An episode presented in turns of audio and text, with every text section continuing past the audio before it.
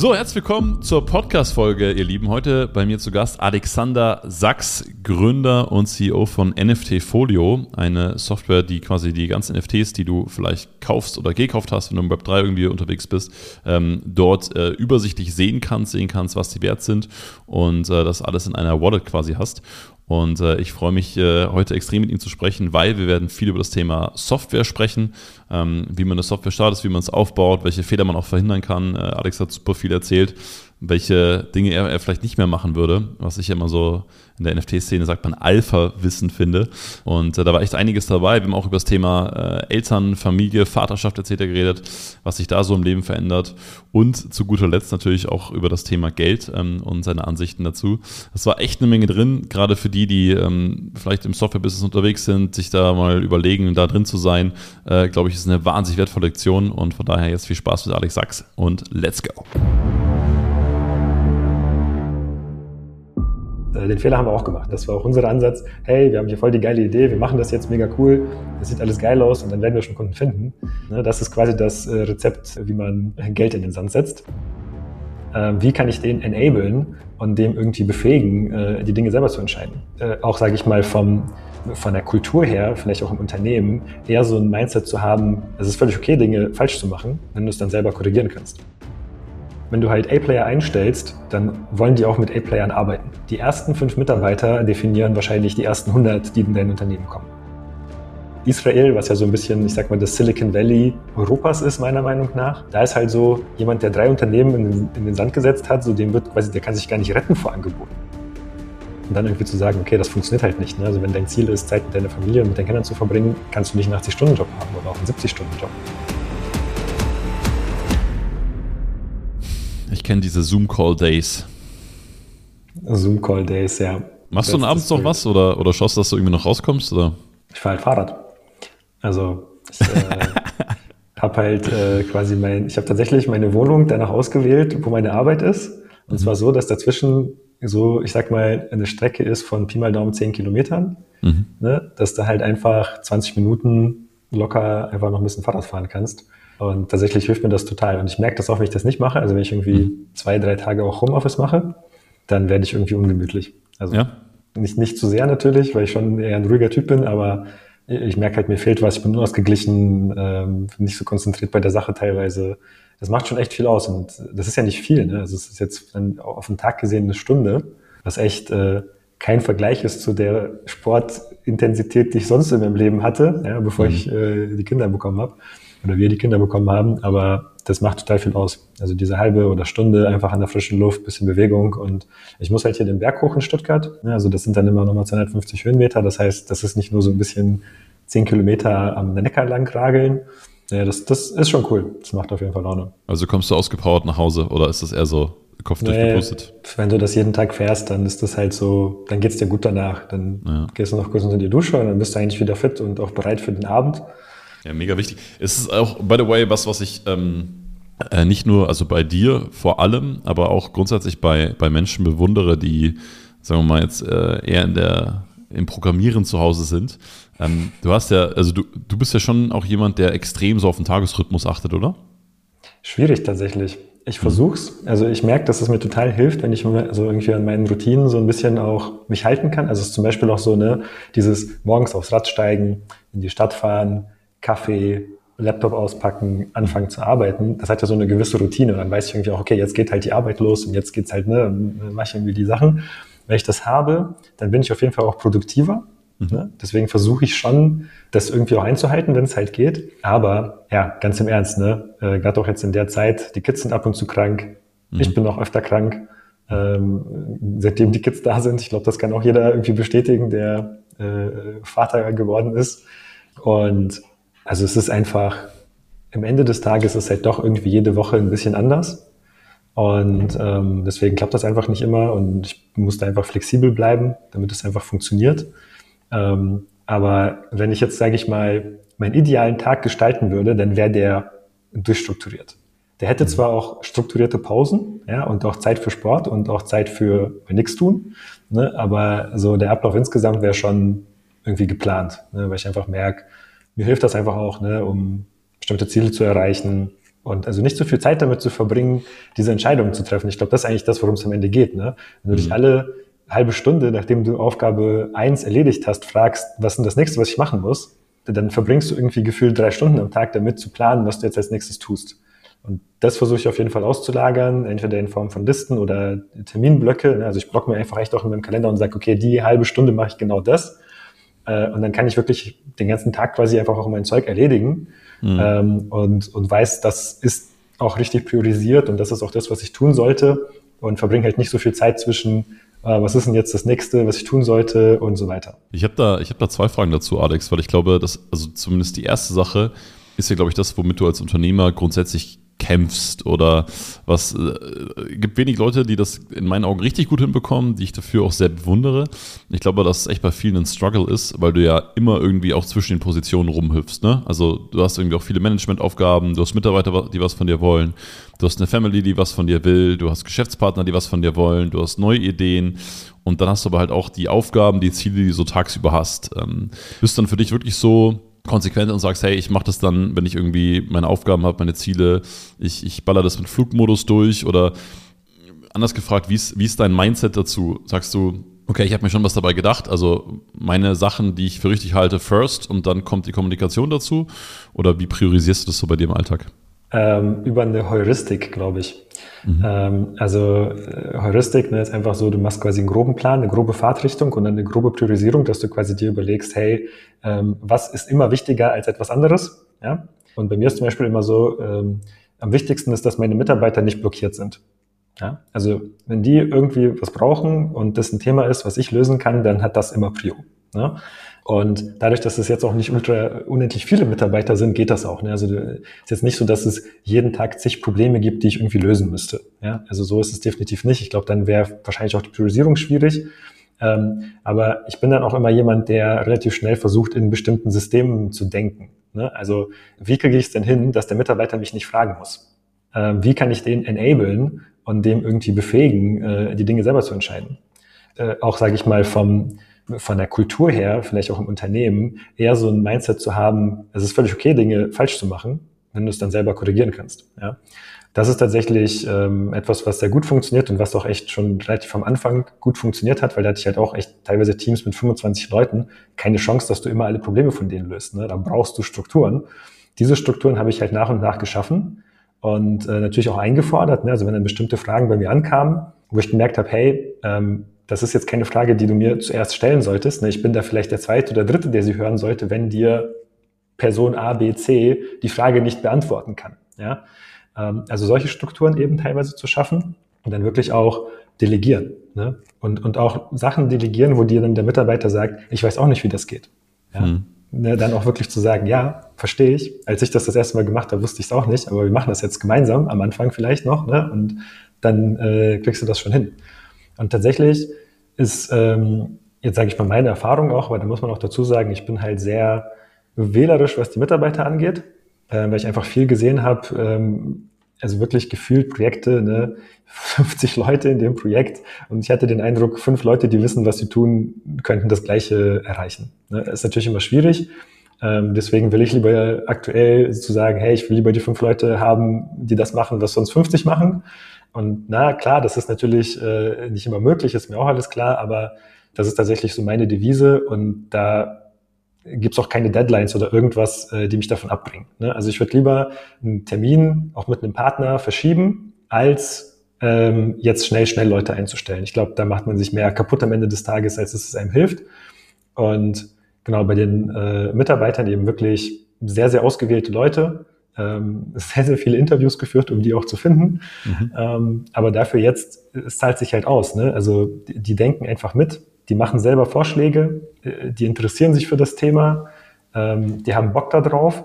Alleine diese Voraussetzung löst schon ganz viele Probleme für mich als Unternehmer.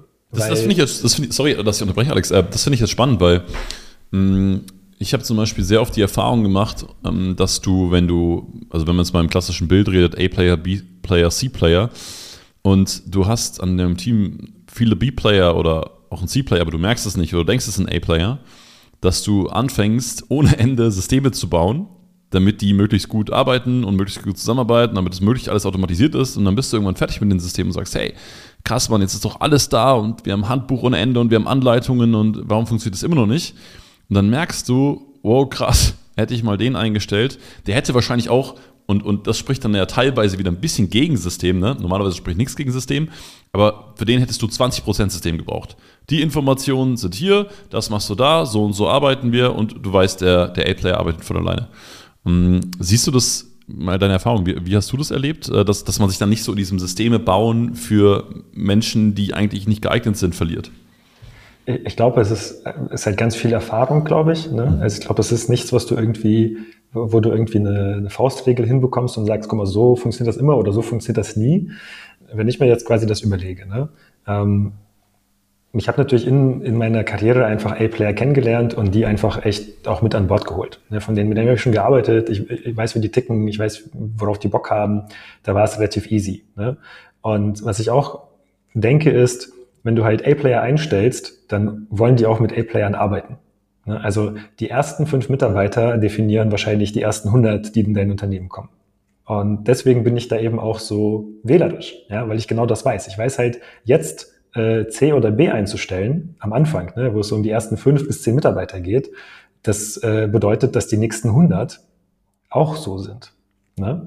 Und, und das, glaube ich, übersehen auch viele, ne, die dann sagen, ja, jetzt schnell, schnell. Wir auch mit ganz vielen Leuten, die halt auch so, ich sage jetzt mal, eine CTO-Rolle zum Beispiel haben ne, in Unternehmen. Ne? Also die Technik verantworten, die App-Entwicklung, was auch immer, die mir dann erzählen, ja, wir haben hier ganz viele Studenten eingestellt und dann haben wir jetzt ein Jahr lang entwickelt und jetzt haben wir die alle gefeuert und haben irgendwie drei Seniors geholt. Und ich mir so denke, ja, das, das war schon klar, ne? weil die haben eben oft wenig Erfahrung.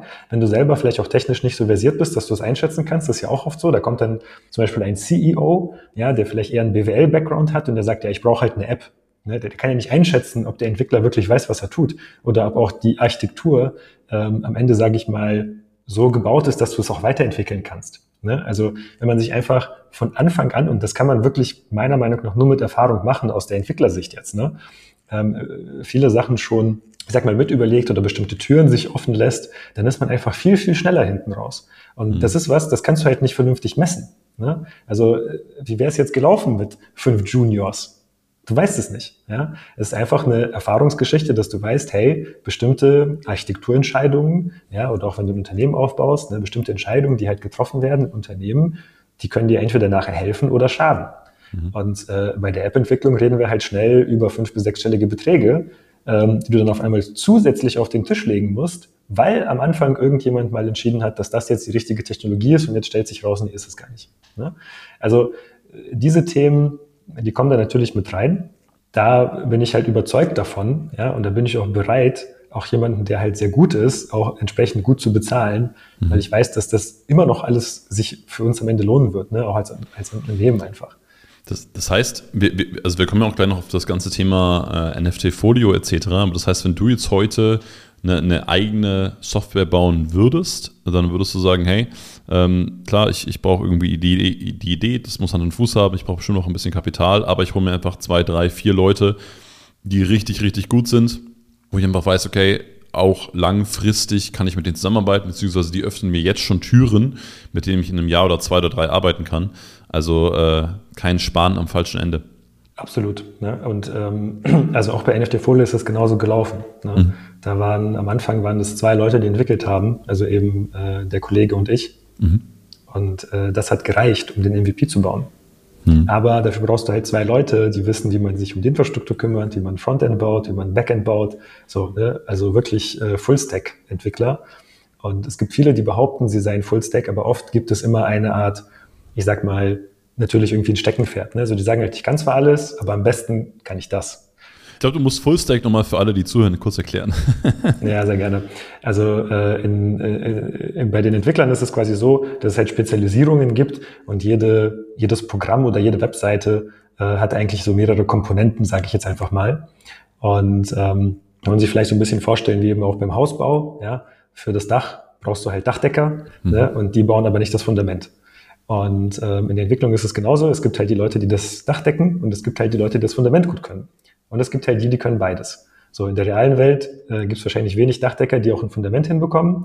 In der Entwicklungswelt gibt es aber eben doch sehr gute Entwickler, die halt irgendwann sagen, hey, ich habe keine Lust, immer auf den Dachdecker zu warten und ich habe zwar bisher immer nur Fundamente gemacht, aber ich mache jetzt das Dach. Mhm, mh.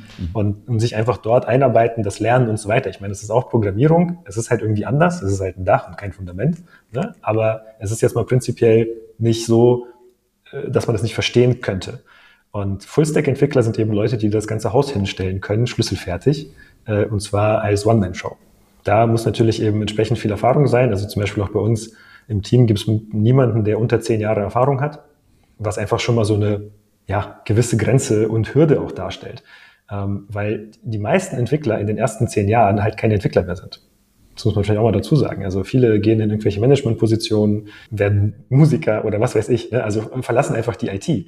Und die, die nach zehn Jahren noch da sind, das sind auch oft die Leute, die auch wirklich Bock haben ne, und auch wirklich sagen, hey, ich will halt entwickeln, ich mache das, also die haben alle die Möglichkeit gehabt, ins Management zu gehen. Ja? Ähm, aber die sind halt bei der Entwicklung geblieben, weil die Bock darauf haben, ja, weil die Sachen bauen wollen wirklich, ne, die gar nicht so sehr sich mit dem Management-Thema beschäftigen wollen, ist ja auch fair enough. Ne? Finde ich, ähm, find ich eine mega spannende Regel, by the way, für Mitarbeiter oder grundsätzlich so für Menschen. Ne? Wenn jemand, also äh, gut vorausgesetzt, du bist jetzt nicht ultra unglücklich und äh, dir fehlt irgendwie der Mut, was Klar. anderes zu machen. Ne? Das mal ausgeklammert. Aber ansonsten ist es ja schon eine ganz coole These zu sagen, okay, wenn jemand was zehn Jahre lang am Stück macht und das auch irgendwie erfolgreich, dann wird er da auch echt Bock drauf haben und gut drin sein und dann ist die Wahrscheinlichkeit, dass der performt und ein A-Player ist halt wesentlich höher. Also kann gut sein, ja. Ähm, ist so ein bisschen meine Erfahrung tatsächlich. Also ich habe jetzt mhm. nicht immer am Anfang der Bewerbungsgespräche gefragt, ey, wie viele Jahre hast du denn Erfahrung? Mhm. Aber wenn die Leute dann über die Projekte reden und wie lange sie in den Projekten waren, merkst du halt, ne? So. Und das Ding ist einfach auch da wieder, und das ist eigentlich total klar. Nur ich glaube, man denkt halt oft nicht darüber nach. Ne? Jemand, der halt zehn Häuser gebaut hat, und ich glaube, jeder, der ein Eigenheim hat, vielleicht war es mal so rum, ne? jeder, der halt mhm. ein Eigenheim hat und das selber gebaut hat, ne? der sagt ja im Prinzip immer, hey, das nächste Haus muss ich komplett anders machen. Mhm. So. Und warum Klar. ist das so? Weil er halt noch nie ein Haus vorher gebaut hat und jetzt hat er auf einmal Erfahrung. Und äh, genauso ist es halt in der Entwicklung, ja. Und wenn du halt zehn Häuser gebaut hast, dann hast du halt zehnmal so viel Erfahrung. Ja, und vielleicht auch noch ein bisschen andere und andere Gebiete, ja, und was weiß ich. Also da, da fließt halt eben schon viel Erfahrung mit rein und ähm, macht dann einfach auch viele Sachen, weil der weiß, okay, das ist schiefgegangen, ne, da muss man vielleicht anders machen. Der Dachdecker ist nicht gekommen, ja, vielleicht fragen wir direkt zwei an. Also ne, ganz banale Dinge, ähm, die, die, wenn du einmal den Schmerz gehabt hast, mhm, mh. ne, die beachtest du dann. Ja. Aber wenn du eben noch nie darüber gestolpert bist, ne, ist eigentlich klar, dass du diesen Fehler eben auch wie viele, die das erste Mal ein Haus bauen, machen ja alle oft die gleichen Fehler. Ne? Also das ist vielleicht so ein bisschen die, die Strategie dahinter, die bisher zumindest für uns ähm, ganz gut aufgeht, würde ich mal behaupten. Wo ich wirklich äh, sagen muss, also wir haben ein Meeting am Tag mhm. und das geht dann vielleicht eine halbe Stunde. Ähm, also vielleicht ein bisschen lang für ein sogenanntes, also so Daily Stand-up nennt man das. Ja, ne? Und einfach jeder kurz sagt, hey, was habe ich gemacht, was mache ich jetzt als nächstes und wo hänge ich? Also die drei Fragen, mehr ist eigentlich nicht äh, interessant. Wir missbrauchen das aktuell noch, um dann direkt auch die Themen zu besprechen, wo jetzt vielleicht jemand gerade nicht weiter weiß. Aber tatsächlich, ähm, wenn ich jetzt sagen würde, okay, es geht nur um die Entwicklung, dann reicht diese halbe Stunde fast pro Tag. Und das ist natürlich super. Ich finde es auch eine, eine, eine mega sagen wir mal, erwachsene Einstellung und also unternehmerisch erwachsene Einstellung, ne? weil in den USA ist ja beispielsweise auch so, die, die meisten VCs finanzieren ja auch nur, wenn du mal schon ein, zwei, drei Unternehmen irgendwie in den Sand gesetzt hast, weil die sagen, hey, um dein, deine Metapher im Hausbau wieder zu machen, ich bin doch nicht blöd und hole mir irgendjemand, der jetzt sein erstes Haus baut. Ja, ich hole mir lieber jemanden, der schon zweieinhalb verkackt hat und beim letzten hat vielleicht ein bisschen was funktioniert, weil der ist, der ist viel, viel schlauer als das. Absolut. Ist auch tatsächlich meine Erfahrung. Ähm, ich war ja auch mal in, in Israel, ähm, wo ich eine Innovationsabteilung irgendwie aufgebaut, geleitet habe. Und ähm, das war halt schon krass. Ne? So, und ich glaube auch, da darf Deutschland oder äh, darf man die Illustoren in Deutschland auch noch einiges äh, vielleicht mitnehmen. Ähm, hier habe ich echt oft den Eindruck gehabt äh, in den Gesprächen, wenn man quasi irgendwann mal, ja, wie du es halt sagst, ne, Fehler gemacht hat, die meiner Meinung nach zwangsläufig passieren müssen. Ja, keiner äh, lernt beim ersten Mal aufs Fahrrad steigen, wie man Fahrrad fährt. Und dann total zurückhaltend sind. Nur so, ja, nee, du hast, bist ja gescheitert. Funktioniert ja nicht, ne? Und Israel, was ja so ein bisschen, ich sag mal, das Silicon Valley Europas ist, meiner Meinung nach, da ist halt so jemand, der drei Unternehmen in den, in den Sand gesetzt hat, so dem wird quasi, der kann sich gar nicht retten vor Angeboten, ja. Das ist, der ist quasi Experte jetzt, ne? Obwohl der dreimal gescheitert ist. Auch bei mir aus der Erfahrung heraus, ne, ich habe auch zig Softwareprodukte gebaut in den letzten Jahren, ähm, wovon ein paar noch da sind, aber die meisten sind halt weg. Aber das erste Softwareprodukt hat halt einfach drei Jahre gedauert, was wir irgendwie so, ich sag mal, im Wochenende und abends und so, und dann hatten alle irgendwie noch einen Vollzeitjob. Klar, das ist halt nicht so schnell, aber da war einfach die Zeit sehr, sehr lang, eben diese drei Jahre. Und dann, als wir damit starten wollten, war auf einmal der Markt weg. So. Ne? Und äh, das war natürlich komplett bescheuert, weil wir hätten das Ganze auch einfach in einem halben Jahr machen können oder vielleicht in einem Jahr und hätten zwei Jahre lang wenigstens noch Business gemacht. Und ähm, bei NFT Folio war diese Story dann komplett anders. Ne? Da haben wir nach drei Monaten das Produkt verkauft. Also und, und warum ist das überhaupt möglich? Ne? Warum hat jetzt das erste drei Jahre gedauert und das nächste drei Monate und das, das nächste vielleicht nur noch drei Wochen? Naja, weil man einfach viel gelernt hat in dieser Zeit und einfach mhm. festgestellt hat, okay, du brauchst einfach diese ganzen Dinge gar nicht, ne? weil am Ende des Tages willst du halt, also in der Softwarebranche, ja, du willst halt ein Problem lösen für die Leute, was denen irgendwie echt wehtut und dann alles andere machen. Ja, das kommt dann schon, ja, und das ist, die Leute akzeptieren das auch. Ne? Also gerade die, die am Anfang damit reinkommen, wenn du denen erzählst, hey, sorry, äh, das unterstützen wir aktuell noch nicht. Aber wir nehmen es gerne auf. Ja, cool, danke dir. Und dann irgendwie einen Monat später sagst du dem, cool, haben wir jetzt integriert, dann freuen sich alle. Aber du baust dann das Produkt wirklich mit den Kunden zusammen und nicht irgendwie etwas, was du dir ausgedacht hast, was der Kunde haben wollen würde, ja, sondern du, hast, du kannst sagen, ey, zehn Kunden haben mich danach gefragt. Das ist schon auch cool. Also ich finde, dass, dass ein Software-Business natürlich auch super dankbar, weil du natürlich auch ein, ein, ein hohes Maß an Feedback hast und gerade wenn du User hast, es ist ja, es ist ja in kaum Unternehmen so, dass die Leute reingehen und sagen, ah, okay, das ist cool, das fehlt mir, ah, das brauche ich noch, ach, das wäre schön. Also das ist schon so, oder? Dass im, im, also Software-User grundsätzlich eine, eine viel höhere Interaktion haben und irgendwie sagen, hey, das hätten wir noch gerne oder das fehlt uns. Also definitiv und also man muss auch so machen. Ich habe echt in eigentlich fast allen diesen Softwareprodukten, die ich entweder selber gebaut habe oder auch mit Teams ne, und auch teilweise anderen Unternehmen, es gibt mindestens ein oder zweimal den Moment, wo man irgendwie beim Kunden ist, dem dein Produkt präsentiert und der Kunde sagt, hey, könnt ihr nicht das machen? Ne? Und du hast darüber noch nie nachgedacht. Das dauert zwei Stunden, das zu implementieren. Und der sagt, wenn du das Feature hast, so, dann sag mir, wo ich unterschreiben soll. Ja. Und okay. das, das kriegst du natürlich nicht hin, wenn du einfach immer nur für dich und ne, und ja, ich warte halt noch, bis das perfekt ist. Also da davon muss man sich einfach verabschieden, aber auch das ist total, also gefühlt am Anfang ist es kontraintuitiv. Ne? Also viele kommen ja aus einem Angestelltenverhältnis, alles muss richtig sein, alles muss perfekt sein, es muss fertig sein, ja. Und dann kommst du in die Startup-Welt und auf einmal gelten andere Regeln, ja. Und beziehungsweise es gibt keine äh, Regeln so richtig, ne? Jeder hat irgendwie anders Erfolg. Und äh, du musst dich halt von vielen Dingen einfach verabschieden. Und ja, ne, da ist einfach ein Lernprozess.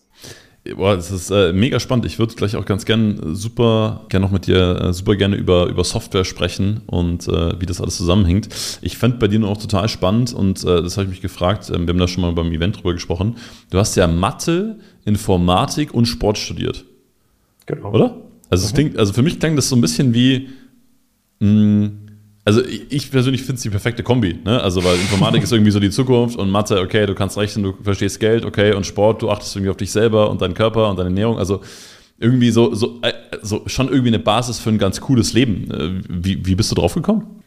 Ähm, auch tatsächlich komplett zufällig. Ähm, mhm. also, also nicht ganz, aber es ist halt, ich war mit meinem Abi fertig, wusste halt, okay, ne, ich werde jetzt irgendwie studieren, aber es war völlig nicht, es war überhaupt nicht klar was.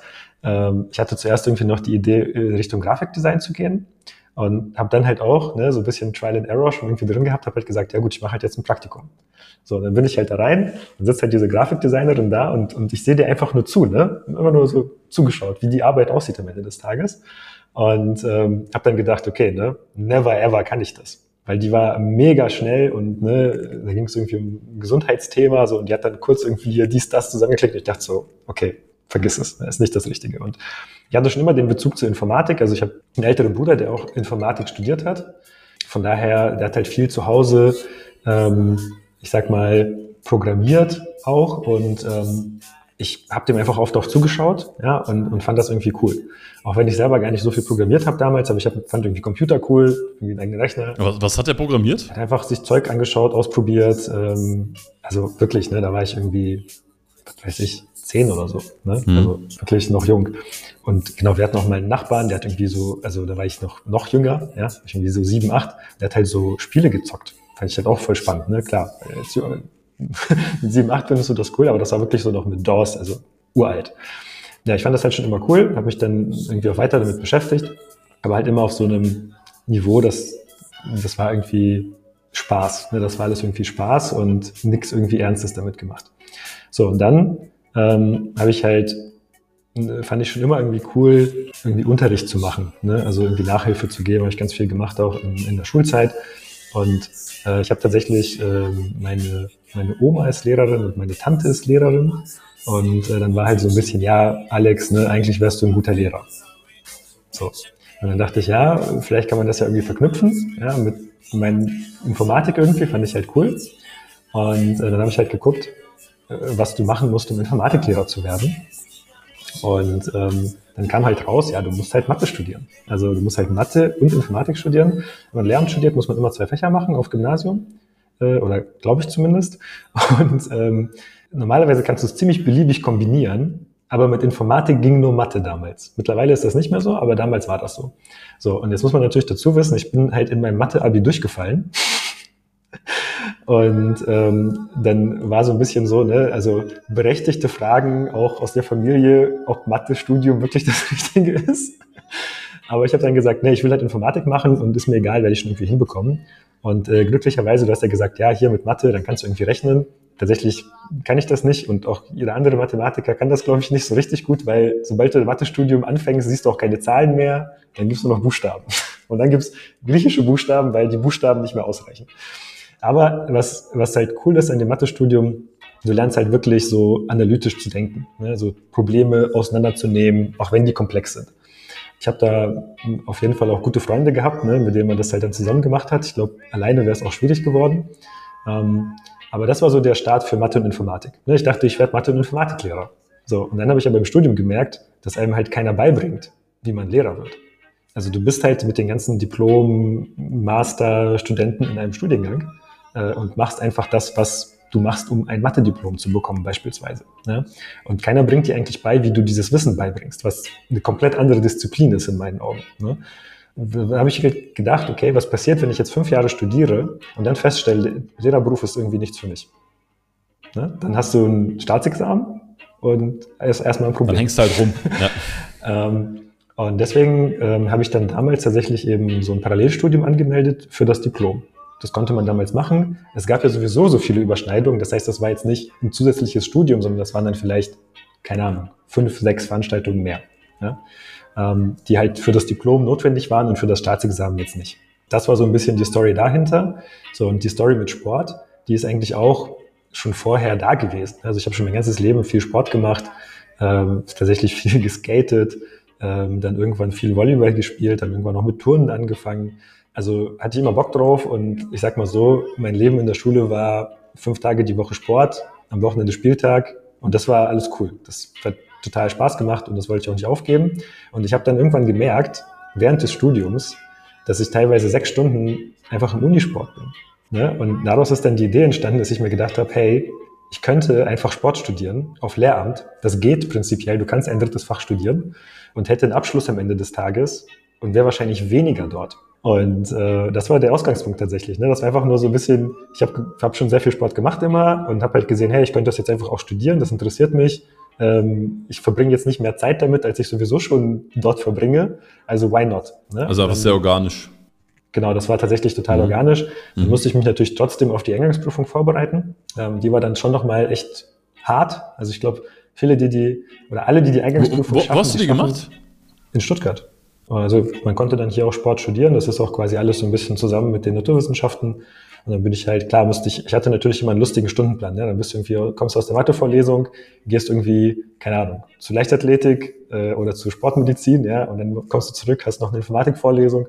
Also schon viel Kontext-Switch, aber es hat halt Spaß gemacht. Ne? Und ähm, ich glaube tatsächlich, in Informatik und Mathe nimmst du halt eher so Fähigkeiten mit, so Dinge analysieren, verstehen, auch keine Angst davor haben, dass die zu komplex für dich sind. Ja, also so das hat's mir komplett genommen. Ne? Ich glaube, ich kriege alles irgendwie verstanden, wenn ich das möchte.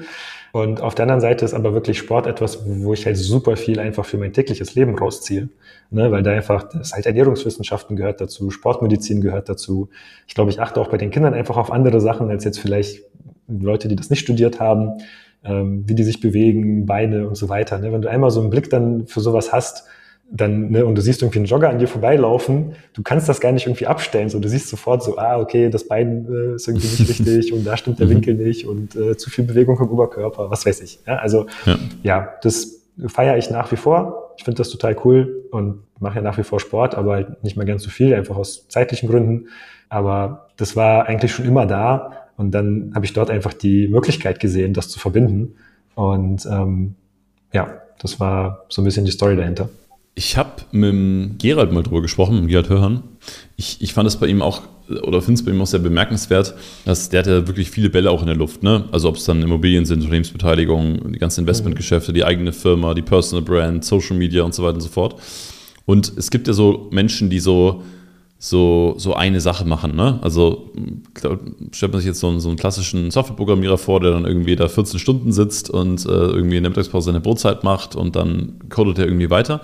Und jetzt ist es ja bei dir auch so, und, und das ist ja auch nochmal außergewöhnlich, dass du irgendwie jetzt nicht so in Anführungszeichen der klassische Nerd bist, sondern du bist ja auch kommunikativ echt stark, du bist Unternehmer, du führst eine Firma, ne? dann hast du natürlich den sportlichen Aspekt, du hast deine Family mit drin. Wie würdest du sagen, wie kriegst du es hin, deinen Fokus zu steuern, dass all diese Bereiche sich weiterentwickeln oder wachsen? Ha, gute Frage. Habe ich, glaube ich, Danke. nie drüber nachgedacht. So ähm, ja, richtig gute Frage. Also Tatsächlich ist es so, dass ähm, ich natürlich auch für mich Systeme habe. Ne? Also es gibt natürlich äh, irgendwie Systeme, wie ich meine E-Mails abarbeite. Ähm, es gibt Systeme, dass ich irgendwie weiß, was ich zu tun habe, welche Deadlines ich habe und so weiter. Also jetzt einmal mal für den beruflichen Aspekt. Ja? Und das andere ist halt auch einfach wieder so, wie kann ich das einbauen? Also zum Beispiel der sportliche Aspekt. Ne? Haben wir am Anfang so ein bisschen drüber geredet. Ne? Ich wusste, ich will mich jeden Tag bewegen. Ich wusste, ich schaffe es nicht, jeden Tag zwei Stunden in irgendeine Halle zu gehen oder in ein Fitnessstudio Ne? Also was ist die Alternative, äh, wie ich das in meinen Alltag integrieren kann, ohne äh, dass ich dafür sonst was tun muss. Ne? Und da ist jetzt halt das Thema einfach, okay, ich mache halt meinen Weg einfach auf dem Fahrrad. Mhm. Ähm, das kostet mich kaum Zeit. Ne? Also wenn, wenn ich jetzt sowieso quasi hierher fahre mit den Öffentlichen, bin ich nicht schneller oder langsamer oder irgendwas. Ne? Das heißt, ich versuche das halt einfach so in den Alltag zu integrieren, dieses Thema. Bei den beruflichen Bällen, sage ich mal, die so in der Luft äh, sind und gehalten werden, da versuche ich tatsächlich, ja, ich würde mal behaupten, alle zwei bis drei Wochen passiert das so, einfach auch zu reflektieren. Hey, ne, was läuft gerade gut, was läuft gerade schlecht, was musst du eigentlich sein lassen, wem musst du vielleicht absagen, ähm, wo musst du vielleicht Gas geben, was ist das Ziel bis Ende des Jahres, was ist das Ziel und so weiter. So. Also diese Themen, die sind schon ziemlich klar definiert und da ist auch ziemlich klar für mich, wie der Weg dahin aussieht ähm, oder was ich jetzt vielleicht als nächsten Schritt machen muss, wenn ich jetzt das Thema nicht so gut kenne. Also zum Beispiel ähm, sowas wie ein Marketing-Thema, ja, wo ich jetzt vielleicht nicht so super bewandert drin bin, ja, dass ich dort aber trotzdem Ziele für mich habe, auch wenn es dann am Ende heißt, dass jemand anders das tun muss. Ja, aber dann ist halt meine Aufgabe, diesen jemand zu finden beispielsweise. Das heißt, das du halt, führst ja letztendlich viel über Ziele auch. Ja, aber vor allem persönlich, also auf einer mhm. persönlichen Ebene. Ne? Ähm, dass ich halt sage, okay, was will ich denn erreichen dieses Jahr? Ne? Und, und was muss ich tun, um das zu erreichen? Ne? So in die Richtung halt. Ähm, das ist das eine. Bezüglich Familie, da ist halt im Prinzip so, dass ich äh, im Normalfall ja, äh, am Wochenende halt versuche, nichts zu machen, was irgendwie geschäftlich wäre. Also Termine oder was auch immer. Jetzt auch zum Beispiel das Event ist eher die Ausnahme. Ne? Also an einem normalen Wochenende bin ich eigentlich komplett zu Hause und habe Zeit für Family, für Ausflüge, für was auch immer. Sonst halt in der Woche versuche ich es halt auch, also klar, äh, abends einfach zu Hause zu sein und dann vielleicht eher, weißt du, wenn die dann eingeschlafen sind, mich nochmal hinzusetzen, falls ich wirklich irgendwas tun muss oder halt tatsächlich auch an dem einen oder anderen Tag früher nach Hause zu kommen, ja, die schon direkt vom Kindergarten abzuholen und dann mit denen zusammen was zu unternehmen. Ne? Klar, das klappt nicht immer, ne? weil wenn du so viele Dinge eben auch machst, ne, dann äh, musst du natürlich auch zusehen bei manchen Themen, dass die dann eben auch geliefert werden. Aber im Endeffekt versuche ich halt immer solche Sachen halt aufzubauen. Ne? Also was kann ich tun, was mir Zeit spart? Jetzt haben wir zum Beispiel das ganze Steuerthema abgegeben aus der Firma das spart mir jetzt wieder Zeit. Ne? Also ich versuche halt eher irgendwie Zeit zu gewinnen und Leute zu finden, die mir eben Zeit sparen können, ja, ähm, damit ich mich halt wieder mehr um, sage jetzt in Anführungszeichen, die neuen oder die wichtigen Themen halt kümmern kann. Und ähm, Ja, aber tatsächlich, ich glaube, viel über Reflexion und natürlich Gespräche. Ne? Also jetzt zum Beispiel auch mit äh, dem Mike Hager, mit dem wir zusammen die NFT-Folio-Software haben, dass wir dann halt gemeinsam reden, hey, ne, wo geht's hin, was wollen wir erreichen, ähm, was macht Sinn, was macht nicht Sinn. Klar, ne? also viel auch einfach, ich sage jetzt mal über Partnerschaften, müsste man vielleicht sagen, ne? wo dann einfach man auch jemanden hat, der aus eigener Erfahrung vielleicht auch sagen kann, wie man sowas macht oder nicht. Ich glaube, ein wichtiger Aspekt, den ich bisher noch nicht erwähnt habe, ist wahrscheinlich Mentoren. Äh, bin ein großer Fan von Mentoren. Ähm, einfach mit Leuten äh, sich umgeben, die schon da sind, wo man hin will. Wer würdest ja. du sagen, was ist dein wichtigster Mentor? Ich würde sagen, aktuell ist das wahrscheinlich schon der Mike, ne, weil ich mit dem einfach am meisten Zeit verbringe und ähm, der natürlich in vielen Bereichen einfach schon weiter ist. Dann gibt's einfach noch eine Handvoll andere, würde ich mal sagen, ne, mit denen ich mich auch regelmäßig austausche. Das einfach, ich merke einfach, das hilft mir total. Ne? Und ich habe einfach tatsächlich auch wieder im Sportstudium äh, die Erfahrung gemacht, dass einfach so ein Mentor Ne, der kann dich halt in kürzester Zeit so viel weiterbringen, als du es alleine schaffst. Und also im Sport habe ich es halt wirklich einmal erlebt. Ich habe ja schon jahrelang geturnt, als ich angefangen habe zu studieren. Und ich wusste halt, für so ein bestimmtes Element, was ich halt da gelernt hatte, habe ich irgendwie sechs Monate trainiert, um das irgendwie hinzubekommen. Und dann kamen wir irgendwie in dem Studium, ne, eineinhalb Stunden Vorlesung, also nicht Vorlesung, man trifft sich in der Halle, es ist keine Vorlesung. So, und der Turnprof kommt quasi rein und sagt, hey, heute machen wir dieses, dieses Element. So. Und in dem Sportstudium sind natürlich alle möglichen Leute. Ne? Da sind halt die Fußballspieler und die Basketballspieler und die Schwimmer und keine Ahnung was. Ne? Und einfach auch viele Leute, die gar nicht aus dem Turnen kommen. Und ich als jemand, der quasi geturnt hat und dafür sechs Monate, dachte ich so, ja, auf keinen Fall äh, schafft das jetzt hier irgendeiner, das neu zu lernen in eineinhalb Stunden. Und das Ding war aber, am Ende konnten das einfach über 80 Prozent der Leute ja, in crazy. eineinhalb Stunden. Und was war anders als jetzt die sechs Monate, die ich damit verbracht hatte? Naja, da gab es halt einen Trainer oder einen Mentor oder wie auch immer du den nennen willst, ja, der einfach schon Tausenden von Leuten genau das beigebracht hat, der genau die Methode kennt, die du brauchst, um das hinzubekommen. Was, was hat er beigebracht? Die, die, die Kippe oder? Ähm, ja, ich glaube, das war die Kippe. Genau. Die Kippe am Reck. genau. Ich habe ich hab auch Ein sechs Monate tatsächlich trainiert. Ich merke gerade, äh, den Trainer, den ich hatte, war anscheinend auch nicht der, der stärkste. Also es ist halt, es ist einfach krass, wie schnell man vorankommt, ähm, wenn man ähm, ja einen guten Mentor oder einen guten Trainer natürlich auch hat. Und ähm, das andere ist natürlich einfach auch ähm, die Leute, die einen umgeben. Auch da wieder Referenz zum Sport. Ähm, ich habe früher irgendwie Volleyball natürlich in der Freizeitmannschaft erstmal gespielt, war dann auf ein paar Volleyballturnieren und dann hat mich ein Trainer angesprochen, die irgendwie drei Ligen über dem gespielt haben, wo ich gespielt habe. Und dann kam ich natürlich rein und alle waren viel, viel besser als ich. Ne? Also überhaupt kein Vergleich. So, und dann habe ich aber mit denen ein halbes Jahr trainiert und dann konnte ich mit auf die Spieltage. Geil. So. Und das hätte ich niemals hinbekommen, wäre ich in der Freizeitmannschaft geblieben. Hm. Also auch da wieder, ne? Die Leute ziehen dich dann schon auch mit hoch und du hast auch selber, ich sag mal, einen Anspruch an dich selber, willst ja auch mitmachen. Also zumindest geht's mir so. Ja, ansonsten glaube ich, was noch ein ganz wichtiger Aspekt ähm, bei mir ist, dass ich einfach diese Veränderung auch immer mag. Ne? Ich, Stillstand ist so der Tod für mich und äh, deswegen suche ich ja auch mehr oder weniger aktiv ja, nach dieser Veränderung. Und als Unternehmer ist das natürlich perfekt. Ja, du bist nie fertig. du hast immer andere Probleme. Ja, jetzt hast du irgendwie das eine Problem. Ne? Ich sage jetzt mal in meinem Fall, du musst Mitarbeiter einstellen. Ich habe noch nie äh, quasi Leute eingestellt, nicht aus dem Freundeskreis so ungefähr. Mhm. Ähm, so, dann habe ich jetzt dieses Problem gelöst. Jetzt sind diese Leute da. Jetzt kommt das nächste Thema. Ne? Finde ich mega. Ja, kann ich immer was lernen. Finde ich cool. Ähm, macht mir mega Spaß. Und ähm, ich glaube, das ist auch eine, eine wichtige Voraussetzung irgendwie auch im Unternehmertum, ja, dass man einfach Bock hat, sich auch mit neuen Themen zu beschäftigen und sich dabei auch wohlfühlt. Ja. Wenn du jetzt heute, also ich meine, NFT Folio, das ihr das gegründet habt, ist jetzt sowieso noch nicht lange her. Wenn ihr jetzt heute oder wenn du jetzt heute ähm, wieder ein neues Softwareprodukt an, an den Markt bringen würdest, äh, mal so in, in zwei, drei Sätzen, ich weiß, dass es sehr schwierig ist, aber ich, ich, ich bin immer total, ich glaube, bei euch im Space sagt man Alpha, ne? genau, im NFT-Space ist das Alpha. Das ist das Alpha, Alpha-Wissen.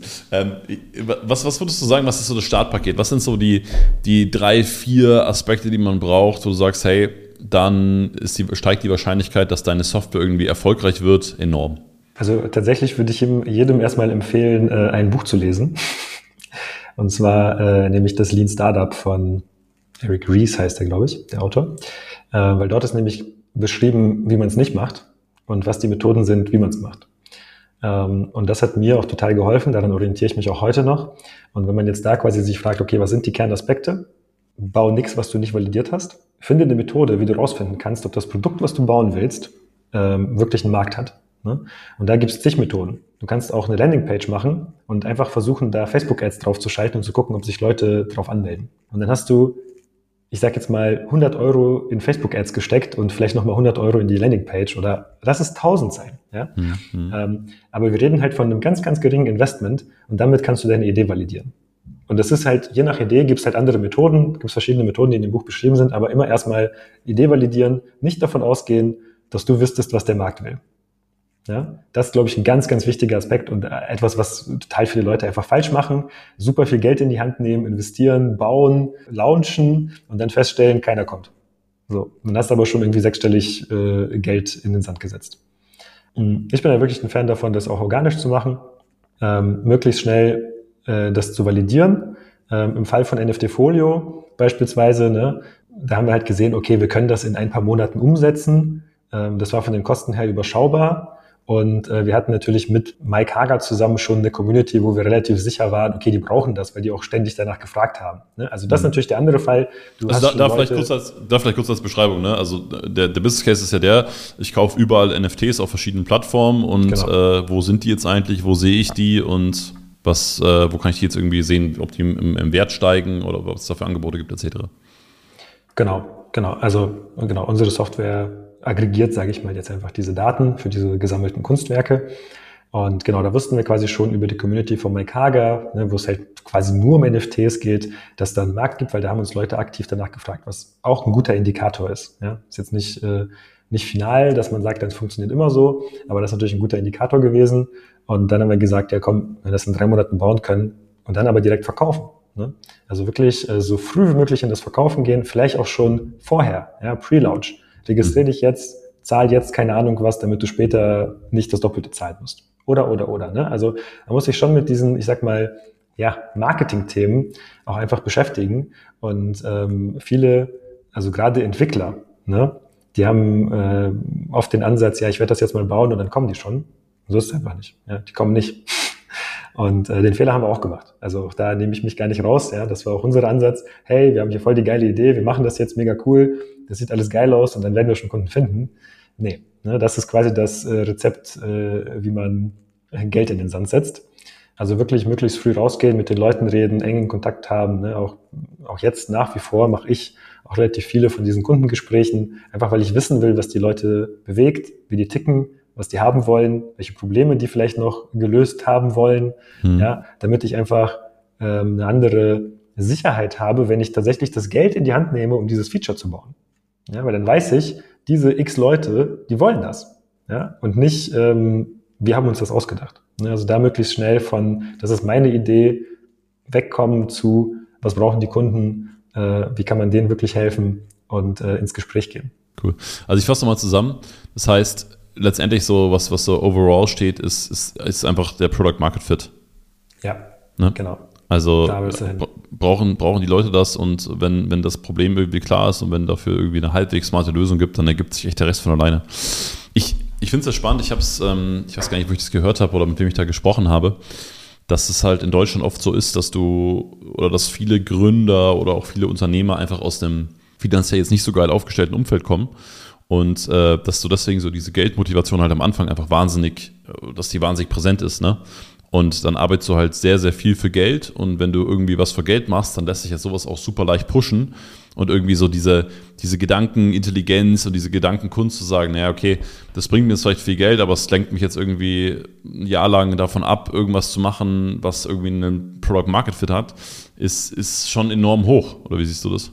Auf jeden Fall. Ich glaube, es hat auch bei vielen mit Angst zu tun. Ja, weil, ähm, also ich kenne auch Gründer, die, ich sage jetzt mal, drei Jahre Vollzeit auch mit einem Investor ne, solche Tools bauen.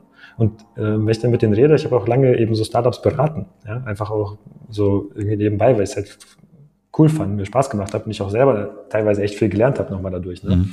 mhm. Ähm, da waren wirklich einige dabei, die echt viel schon Jahre mit einem Tool verbracht haben, wo ich sage, ey, wieso, wieso, wieso release du das denn nicht? Weil die Leute Angst haben, was dann passiert. Ja? Weil ähm, wenn du halt drei Jahre an etwas arbeitest und dann launchst du das und da kommt keiner, dann wüsste erstmal, das ist ein Schlag ins Gesicht. Ne?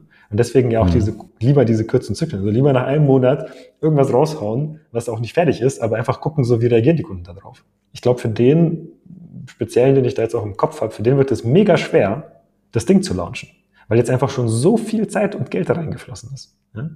Und ähm, von daher, ich glaube das schon. Ja? Und das andere Thema, glaube ich, ist auch, dass wenn die nicht aus einem geilen finanziellen Background kommen und den Skill, den sie mitbringen, eben Entwicklung ist, dann fehlen denen ja noch ganz viele Skills. Ne? Also Richtung Marketing, Richtung Management, so. Richtung vielleicht auch andere Leute einstellen, Netzwerk und und und. Ja? Ähm, und es reicht halt eben nicht, ein geiles Tool zu bauen.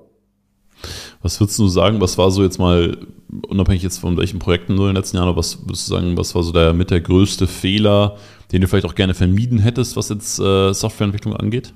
Ja, ne, also ich glaube, der größte Fehler ist einfach dieser äh, Anspruch, es richtig zu machen. Hm. Ne, ich glaube, das ist eigentlich das, was mich oder was bei den Softwareprojekten, die wir gemacht haben, einfach ähm, oft nicht das gebracht hat, was wir uns erwartet haben. Ne? Und in dem einen speziellen Fall ja wirklich das dazu geführt hat, dass wir eben drei Jahre etwas gebaut haben, wo dann, ähm, wir hatten einen Service, auf dem das Ganze aufgebaut war, und der war dann weg. Und äh, also der, der war einfach verschwunden. Und mhm. äh, die Firma gab es auch nicht mehr und so, und, und darauf war aber unser Business aufgebaut. Das heißt, das ist vielleicht nochmal so der zweite Aspekt, ne? zu schauen, dass man möglichst unabhängig bleibt, wenn es geht. Ja? Auch tatsächlich etwas vom Learning her, was viel bei NFT Folio Anklang findet. Also wir benutzen sehr, sehr viele Rohdaten und versuchen sehr, sehr wenig irgendwie uns auf andere Services zu verlassen, die nach, am Ende quasi einen Einfluss auf unser Business haben. Aber das wirklich so, glaube ich, die zwei wichtigsten Aspekte. Ne? Also Time to Market, so kurz wie möglich. Ähm, wenn, du, wenn wir nach Amerika gucken, dann reden wir oft tatsächlich auch über drei Wochen. In drei Wochen muss der MVP stehen. Wenn der nicht in drei Wochen gebaut werden kann, ist keine gute Idee. So mhm. ganz hart. Ja. So weit würde ich jetzt vielleicht nicht gehen, aber es darf meiner Meinung nach nicht so viel länger wie auch die drei Monate, sage ich mal, dauern. Wenn man jetzt sich gerade auch hinsetzt und sich Gedanken macht über seine Idee und sich dann feststellt, ja, aber in drei Monaten kriege ich das nicht hin, dann würde ich echt nochmal sagen, dann denk nochmal darüber nach, was du alles wegschmeißen kannst. Ja, ja. Ist das wirklich notwendig? Ist das etwas, was dein Kunde wirklich, wirklich braucht am Anfang? Oder kannst du ihm das auch einen Monat später geben? Ja. Dann geht es ja auch aus Softwareentwicklung ja eine, eine, eine geile und gleichzeitig natürlich auch eine sehr harte Business-Schule, ne? weil du natürlich äh, nirgendwo so schnelles Feedback bekommst und nirgendwo dich halt so krass am Kunden orientieren musst und äh, meine, du kannst ja halt auch nicht verkaufen. Also die Leute kaufen halt einfach oder sie kaufen nicht und sie mögen es oder sie mögen es nicht. Du kannst nicht irgendwie äh, charmant sein oder charakterlich äh, irgendwas wettmachen, sondern es muss einfach ein Point sein. Ja, ja. auf jeden Fall. Äh, ich habe noch, äh, ich wollte mit dir noch ein bisschen über äh, dein Family-Leben sprechen. okay. Weil äh, das hat mich vorher ähm, interessiert, weil du ja, ich meine, das hast jetzt heute viel beschrieben, du bist so vom Typ her total strukturiert und äh, hättest gerne dein Card auch strukturiert. Und ich glaube auch das, wo, also wo, wo glaube ich, viele, inklusive mir, den größten Respekt haben, ist so, okay, ich habe einen Plan und ich denke mir, okay, so muss das Leben laufen oder so muss mein Unternehmen laufen oder so müssen meine Investments laufen oder oder oder. Und auf einmal kommen, ähm, in deinem Fall, du hast zwei Kinder, ne? Genau, zwei Kinder. Zwei und fünf aktuell. Zwei und fünf. Ähm, dann kommen halt zwei Menschen in dein Leben, die diese Variablen halt, oder, oder die einfach sagen, hey, das ist mir komplett egal. Also es ist mir jetzt wurscht, äh, was in deinem Leben oder in deinem Business oder in deinem Unternehmen oder so los ist. Wie, wie bist du denn da, da mental mit klargekommen? Mm, ich glaube, mal, mal besser, mal schlechter. Also ich, ich will jetzt gar nicht behaupten, so ich komme dann nach Hause und denke gar nicht mehr über das Business nach und dann ist irgendwie Family Time. Äh, das ist natürlich der ideale Zustand, äh, zu dem ich irgendwie möchte. Aber dafür musst du auch, glaube ich, das Business so aufgestellt haben, dass du dir das auch leisten kannst. Ne? Mal Punkt eins. Und äh, natürlich auch selber in der Lage sein, dann irgendwie abzuschalten. Also was ich schon merke, ist, ähm, wenn ich mit denen halt ganz aktiv was unternehme, und das macht man tatsächlich relativ häufig, ne, dass man irgendwie, keine Ahnung, in eine Trampolinhalle geht oder schwimmen geht oder jetzt letztens habe ich mit der Kleinen angefangen, Inline-Skater, also ihr quasi beizubringen, wie man mit Inline anfährt. Und da bist du natürlich voll in dem Moment, ne? da, da denkst du nicht über irgendwas anderes nach. Und da ist quasi immer nur für mich wichtig gewesen, sich die Zeit dafür zu schaffen, dass, dass du wirklich auch die Zeit dann hast, sowas tun zu können. Ja? Weil wenn du immer erst um 20 Uhr nach Hause kommst, dann ist das halt schwierig. Und für mich persönlich war es halt so, also meine Eltern haben immer relativ viel gearbeitet und ich wollte halt immer irgendwie, wenn ich selber Kinder habe, einfach mehr Zeit für die haben. Und ähm, habe zum Beispiel auch nach meinem ersten Job, ich glaube, fast sechs Monate Überstunden abgebaut mit quasi dem ersten Kind. Habe dann sechs oder sieben Monate gearbeitet und bin dann in Elternzeit gegangen. Also ähm, habe da schon quasi auch mehr oder weniger viel ausgereizt, ne, von der Zeit her, die man halt sich so nehmen konnte, auch als Angestellter, um eben sie mit den Kindern zu verbringen. Habe auch eine Weile eine vier Stunden, äh, eine vier Stunden, eine vier Tage Woche gehabt, ähm, als dann das zweite Kind kam. Ja, das einfach priorisiert, glaube ich. Ich glaube, das ist vielleicht ein ganz, ganz gutes Wort dafür. Ne? Ähm, also wirklich das Thema äh, Familie und Zeit mit Kindern und so ähm, einfach nicht als gegeben nehmen, ja, sondern sich wirklich fragen, okay, ne, was können wir denn zusammen machen? Ähm, wann haben wir die Zeit dafür? Ne? Und äh, wie kann ich vielleicht auch meinen Job so organisieren, dass es das halt passt, ähm, dass dafür auch wirklich die Zeit dann da ist. Und wie gesagt, mein Ziel, und es klappt wie gesagt auch meistens, ne, alleine schon das Wochenende. Das war zum Beispiel etwas, was, ich sage jetzt mal bei uns zu Hause, schwierig war. Gab es halt Nachtdienste und keine Ahnung was. Verstehe ich auch alles, ja. Mhm. Ist halt dann der Job. In der IT muss das halt nicht sein. Und da auch wirklich immer zu gucken, okay, ne, die Wochenenden sich auch möglichst alle irgendwie freizuhalten, wenn es geht. Allein das ist schon, glaube ich, super viel wert. Und dann natürlich auch in der Woche halt zu schauen, dass man halbwegs rechtzeitig zu Hause ist, dass man halt irgendwie noch ein bisschen was vom Abend auch mit den Kindern hat. Aber ganz ehrlich, das ist nicht einfach. Und äh, auch das muss immer wieder neu, äh, ich sag mal, justiert werden. Aber bisher bin ich persönlich irgendwie ganz zufrieden damit. Ich habe echt einen guten Draht zu meinen Kids. Ähm, und äh, war mir auch immer wichtig, auch im Hinblick auf, ich sag mal, meine Frau, dass die sich einfach äh, jetzt nicht irgendwie schlecht fühlen muss, wenn die mal irgendwie einen Abend weggeht zum Sport oder so oder was auch immer. Ja, und dass ich auch immer in der Lage bin zu sagen, ja, ist alles cool, ich kann mich um die beiden kümmern, die schlafen noch ein, gibt es keinen Stress und nix. Ähm, das war mir persönlich immer ganz wichtig, da auch diese Bindung mhm. irgendwie zu haben. Und bisher ist das so. Mega schön, mega schön. Hm, letztes Thema, bevor wir in die, auf die Zielgerade einbiegen. Ähm, was, was bedeutet Geld für dich, Alex? Freiheit. Punkt. Ist das, nicht, ist das nicht sogar ein Zitat von Christian Lindner? Geld ist gedruckte Freiheit? Kann sein. Ich, ich meine, ich habe das mal gehört. Der, der Mike hat das auf jeden Fall auch schon mal gesagt. Oder ich glaube, es ist sogar in den Büchern drin, keine Ahnung. Aber auf jeden Fall ist das, es ist auch die Motivation. Ne? Also jetzt äh, haben wir beide schon mal drüber geredet, aber das war ja wirklich auch der Kickoff als, also für mich in mein ganzes Unternehmerleben, ähm, mhm. als dann quasi es klar war, okay, ne, unsere Tochter wird kommen. Ähm, wir haben vorher beide, meine Frau und ich, in der Beratung gearbeitet mit wirklich, ja, ne, 50, 70, 60 Stunden Wochen, war normal. Ähm, und dann irgendwie zu sagen, okay, das funktioniert halt nicht. Ne? Also wenn dein Ziel ist, Zeit mit deiner Familie und mit deinen Kindern zu verbringen, kannst du nicht einen 80-Stunden-Job haben oder auch einen 70-Stunden-Job. Mhm. Ähm, und dann sozusagen auch wieder mit Büchern und ne, Gesprächen und viel einfach sich da irgendwie fortgebildet und quasi sich gefragt, okay, wie geht das denn anders? Wie machen das denn andere Leute? Ja? Und ähm, dann quasi bei dem Unternehmerthema gelandet. Und ich meine, Unternehmertum ist ja riesig, kannst ja alles machen. Ja? Und dann aber quasi nochmal sich also ganz bewusst gesagt, hey, meine Skills sind halt IT. Ne? Ich kann IT-Produkte bauen, also ich sag mal Softwareprodukte bauen. So. Und dann wirklich seit 2016 ein Softwareprodukt, also bis auf eine Ausnahme, es gab mal ein analoges Produkt in der Mitte. Mhm. Was war das? Das war zusammen mit meinem alten Gitarrenlehrer. Da haben wir so ein äh, Gitarren-Lernhilfe-Ding gehabt. Also das hat er im Wesentlichen entwickelt und ich bin dann später dazugekommen. Und ähm, das haben wir versucht quasi zu vermarkten, Videos gemacht, Bilder gemacht, Webseite gemacht, also dann aber auch wieder Product Market Fit nicht gefunden, mhm. äh, aber super viel gelernt auch wieder. Ne? Wir waren auf mhm. der Musikmesse, haben festgestellt, was auch übrigens total interessant ist, diese ganzen Lernprodukte, man denkt ja immer, die sind für Schüler. Das stimmt nicht. Die sind für die Lehrer. Die werden immer den Lehrern vermarktet und die Lehrer verkaufen sie dann den Schülern. Das heißt, deine, deine Zielgruppe sind die Musiklehrer und nicht die Schüler. Was übrigens ja, auch spannend, erklärt, wie so spannend. viele dieser mhm. Musikbücher so sind, wie sie sind. Mhm, mh, mh. Aber so, ne, das war auch wieder so Lernprozess alles. Ne? Aber genau, das war halt so ein bisschen analog. Das ist so eine Folie, die du halt dann auf deine Gitarre packst und dann die Akkorde quasi direkt siehst und äh, dann quasi schneller oder einfacher diese Akkorde halt lernen kannst. Genau, aber ansonsten waren das immer Softwareprodukte. Und ich war halt immer so, okay, wir probieren das einfach aus. Ne? Wir fangen jetzt einfach an und wir machen jetzt. Und ja, ich, hab, ich weiß auch nicht, ob das am Ende funktioniert oder nicht. Klar mhm. gab es irgendwie ein paar Checkmarks, ja.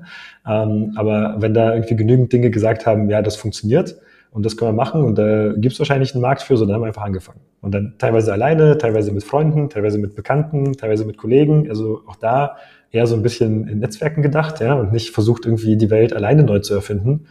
Und daraus haben sich einfach coole Sachen auch ergeben, auch nach wie vor. Und ähm, genau, und, und da, also das alles, ja, über eben fünf, mhm. sechs Jahre, äh, hat jetzt eben dazu geführt, wo es halt heute steht, ja, mit äh, NFT Folio, was ja schon äh, über eine über eine 2 Millionen Bewertung hat, äh, mit Investoren, Partnern und allem. Das hängt tatsächlich mit dem ersten Softwareprodukt zusammen, was ich gebaut habe. Ja, das war so ein Steuer-Software-Tool und die Partnerschaft jetzt hier war auch quasi wieder Richtung Steuern. Und ich wäre nie auf die Idee gekommen, hätte ich das erste Produkt nicht gebaut. Ne? Ja. Also auch da wieder, ich glaube, es ist wichtig durchzuhalten und ja, sich da irgendwie auch nicht abbringen zu lassen, einfach dem Prozess zu vertrauen. Ja, dass du, wenn du einfach eine Sache lange genug machst, du da auch besser drin wirst. Ja, mhm. also klar, auch reflektieren, aber so ganz prinzipiell, wenn du etwas ganz oft gemacht hast, dann wirst du da besser drin. Ja, das war so einfach mein, mein Weg dahin. Ne? Und auch zum Beispiel damals, nachdem wir drei Jahre dieses Produkt gebaut haben, was sich dann quasi in Luft aufgelöst hat. Ja, da ging es mir einen Tag nicht gut. Da dachte ich so, scheiße. Äh, hast jetzt natürlich auch ein bisschen Geld in den Sand gesetzt. Aber am nächsten Tag war so, nee, eigentlich geil. Ne? Guck mal, jetzt hast du das gesehen. Du hast ein richtig gutes Learning für dich mitgenommen. Und jetzt machen wir das nächste Ding und das machen wir einfach besser und schneller und so. Ne? Das war immer mein, mein Plan und meine Erwartungshaltung auch. Und ich glaube, das hilft auch. Meine Erwartungshaltung war halt nicht, dass das erste Produkt direkt das Milliardenunternehmen wird, ja, sondern meine Erwartungshaltung war, irgendwann wird das kommen und ähm, ich muss einfach jetzt auf dem Weg dahin lernen, wie das geht. Und mhm. ich kann nicht erwarten, dass ich das schon kann, egal wie viele Studiengänge ich studiert habe. So, ne? Also wirklich, du musst es lernen, reingehen, gucken und es gibt halt nicht dieses so und nicht anders. Ja, jeder hat irgendwie eine andere Story. Damit bin ich, sage ich mal, glaube ich, ganz gut gefahren bisher. Ich wollte gerade sagen, auch super geiles Mindset zu sagen, ich gehe mit den Sachen einfach immer mit einem Lernaspekt ran ne? und das Ergebnis äh, kommt sowieso, weil wenn ich irgendwie weiß ich nicht, äh, 25 Jahre lang Auto gefahren bin, dann ist die Wahrscheinlichkeit, dass ich halt sehr gut Auto fahre, wesentlich höher, als wenn ich es nur ein Jahr mache. Genau. Also, Mit den richtigen Mentoren. Klammer zu. genau, also das äh, ist schon immer wichtig und ich glaube, am Ende ist auch ein Netzwerk das Thema, ähm, was den Erfolg echt nochmal, ja, krass verschnellert hat. Deswegen ist auch da so, ne, geht raus, redet mit Leuten. Also nicht äh, irgendwie versuchen, gerade die Entwickler ne, im stillen Kämmerlein zu bleiben. Das hilft total ähm, und macht einfach sehr viel aus, macht auch sehr viel einfacher. Ja? Also auch jetzt aus Entwicklersicht. Alex, ich habe äh, zum Schluss noch vier kurze Fragen und äh, wenn du möchtest, gerne mit vier kurzen Antworten. Ich versuch's. ähm, erste Frage: Gibt es ein Buch, was du jetzt gerade liest und was dich begeistert? Oder gelesen hast in den letzten Wochen, Monaten? Ja, ich überlege gerade, wie der deutsche Titel ist. Ähm, das ist von James Clear, das Buch. Äh, das Engl also der, der Autor ist James Clear, der hat diese, die 1%-Methode heißt das, glaube ich. Ah ja. Mhm. Das fand ich sehr, sehr cool, äh, weil da wirklich viele Aspekte drin sind, wo ich echt gedacht habe, so, ja, das stimmt eigentlich. Genau. Kurze Antwort. Äh, das Buch. Wir hatten es ja vorher schon mal kurz angesprochen, was du, was du vielleicht anders machen würdest. Das eine war, dass du gesagt hast, okay, ich würde nie wieder so lange bauen und so viel Geld investieren und schauen, dass es irgendwie richtig ist. Gibt es noch irgendwas so äh, in deiner bisherigen Laufbahn, wo du sagst, ähm, ich meine, klar, ist immer alles gut, wie es ist und gehört zum Prozess dazu, aber das hättest du im Nachhinein gerne anders gemacht? Also, ich habe es ja gerade schon so ein bisschen angesprochen, aber ich glaube, der Netzwerkaspekt, den habe ich völlig mhm. unterschätzt. Ich habe den zwar immer gemacht, aber eher so nebenbei. Und ähm, ich glaube, ne, also dieser Satz, den man immer wieder auch mal sieht oder liest, ne, your network is your net worth. Ne, also dein Netzwerk ist quasi dein Nettovermögen. Das ist so. Ja, und das habe ich einfach lange unterschätzt, den Effekt davon. Und ähm, das ist auf jeden Fall etwas, wo ich jetzt im Nachhinein einfach mehr Zeit reinstecken würde. Ne, und einfach mhm. das auch viel fokussierter angehen ähm, weil die Skills, die ich jetzt auch habe, ja, also auch im Sinne von Softwareentwicklung und und und, die, die hatte ich schon vor sechs Jahren so ein bisschen, ja. Also klar, nicht in dem Ausmaß oder was auch immer, aber hätte man damals mit anderen Leuten geredet, dann wäre das Ganze wahrscheinlich auch schneller ja. gegangen. Was tust du für guten Schlaf als Papa? ähm, ich glaube gar nicht so viel, weil ich habe noch nie Probleme mit Schlafen gehabt in meinem ganzen mhm. Leben. Also ich leg mich hin und schlaf und das ist alles, was ich dafür tun muss. Ja, geil. Ähm, äh, ich glaube tatsächlich, dass wahrscheinlich äh, natürlich Sport irgendwie eine Rolle spielt. Ich glaube, ich schlafe schlechter, wenn ich weniger Sport mache. Ähm, aber tatsächlich passiert das nicht so häufig, deswegen merke ich das zum Glück nicht. ähm, nee, also tatsächlich Schlaf habe ich einfach noch nie Probleme mit gehabt. Und äh, auch, auch mit den Kids, klar, dann hast du manchmal zu wenig Schlaf, aber der Schlaf an sich, ja, da war echt nie, nie ein Thema. All good. Letzte Frage, lieber Alex. Ähm, du, ich habe mit meiner Frau, wir haben gemeinsam eine Vision, wir wollen mindestens 125 werden und das Ganze sehr glücklich und sehr gesund. Ähm, Gibt es eine Sache, die du und deine Frau, du selber jetzt schon machst, sagen wir mal, die eine sehr, sehr langfristige Perspektive hat, um, um langfristig gesund und glücklich zu bleiben? Ich glaube, es sind so, ja, es sind sicher mehrere Aspekte. Also ich meine, die, die Standardsachen, die dir wahrscheinlich auch alle sagen, ist natürlich irgendwie Sport und Ernährung. Hm. Ähm, meine Frau hat ja so einen Bio-Supermarkt äh, mit ihrer Mutter ah. zusammen. Okay. Und deswegen gibt's halt immer nur Bio-Essen zu Hause. Oder ich sag mal in 95 Prozent der Fällen. Ja, also auch wir bestellen uns manchmal was und essen auch gerne mal irgendwie Sushi oder was auch immer. Aber in den allermeisten Fällen ist es halt das. Ähm, das heißt einfach, wo, wo ist der Supermarkt? in Altbach, in der Nähe von Esslingen in Stuttgart. In der Nähe von Esslingen. Okay, ich, ich, ich schau mal vorbei, wenn ich auf dem Weg bin. Ja, mach das. Ähm, gibt coole Sachen auf jeden Fall. Also das, das definitiv, glaube ich, so, also Ernährung und, und Sport ist, glaube ich, ein total wichtiger Aspekt. Und ich glaube, der andere ganz wichtige Aspekt ist halt eher so ein mentaler, ne? dass du einfach glücklich bist mit dem, was du machst. Ne? Dass das halt nicht gegen dich arbeitet, sondern eigentlich mit dir. Ne? Also, dass du einfach Dinge tust, die dir wirklich Spaß machen oder für die du vielleicht auch brennst. Ja? Ich meine, ich mache auch Zeug, was mir keinen Spaß macht, aber ich weiß, warum ich das mache. Und im Endeffekt passt das halt deswegen auch für mich. Hat aber, ähm, glaube ich, auch irgendwie lange gedauert bei mir, ne, um da auch wirklich, sage ich mal, den Schritt machen zu können. Aber ja, ne, also einerseits eben äh, Ernährung und, und Sport, ich sag mal, für einfach den Körper und das Außen so ein bisschen, aber gleichzeitig sich auch eben innerlich zu kümmern, ja, dass ähm, das, was du in deinem Leben machst oder mit deinem Leben machst, vielleicht eher ja auch deiner Person, deiner Berufung äh, auch irgendwo entspricht. Ja, ich glaube, das macht auch total viel aus, weil glaube, du kannst dich super ernähren und super viel Sport machen. Wenn du den ganzen Tag gestresst bist, dann wirst du trotzdem nicht alt.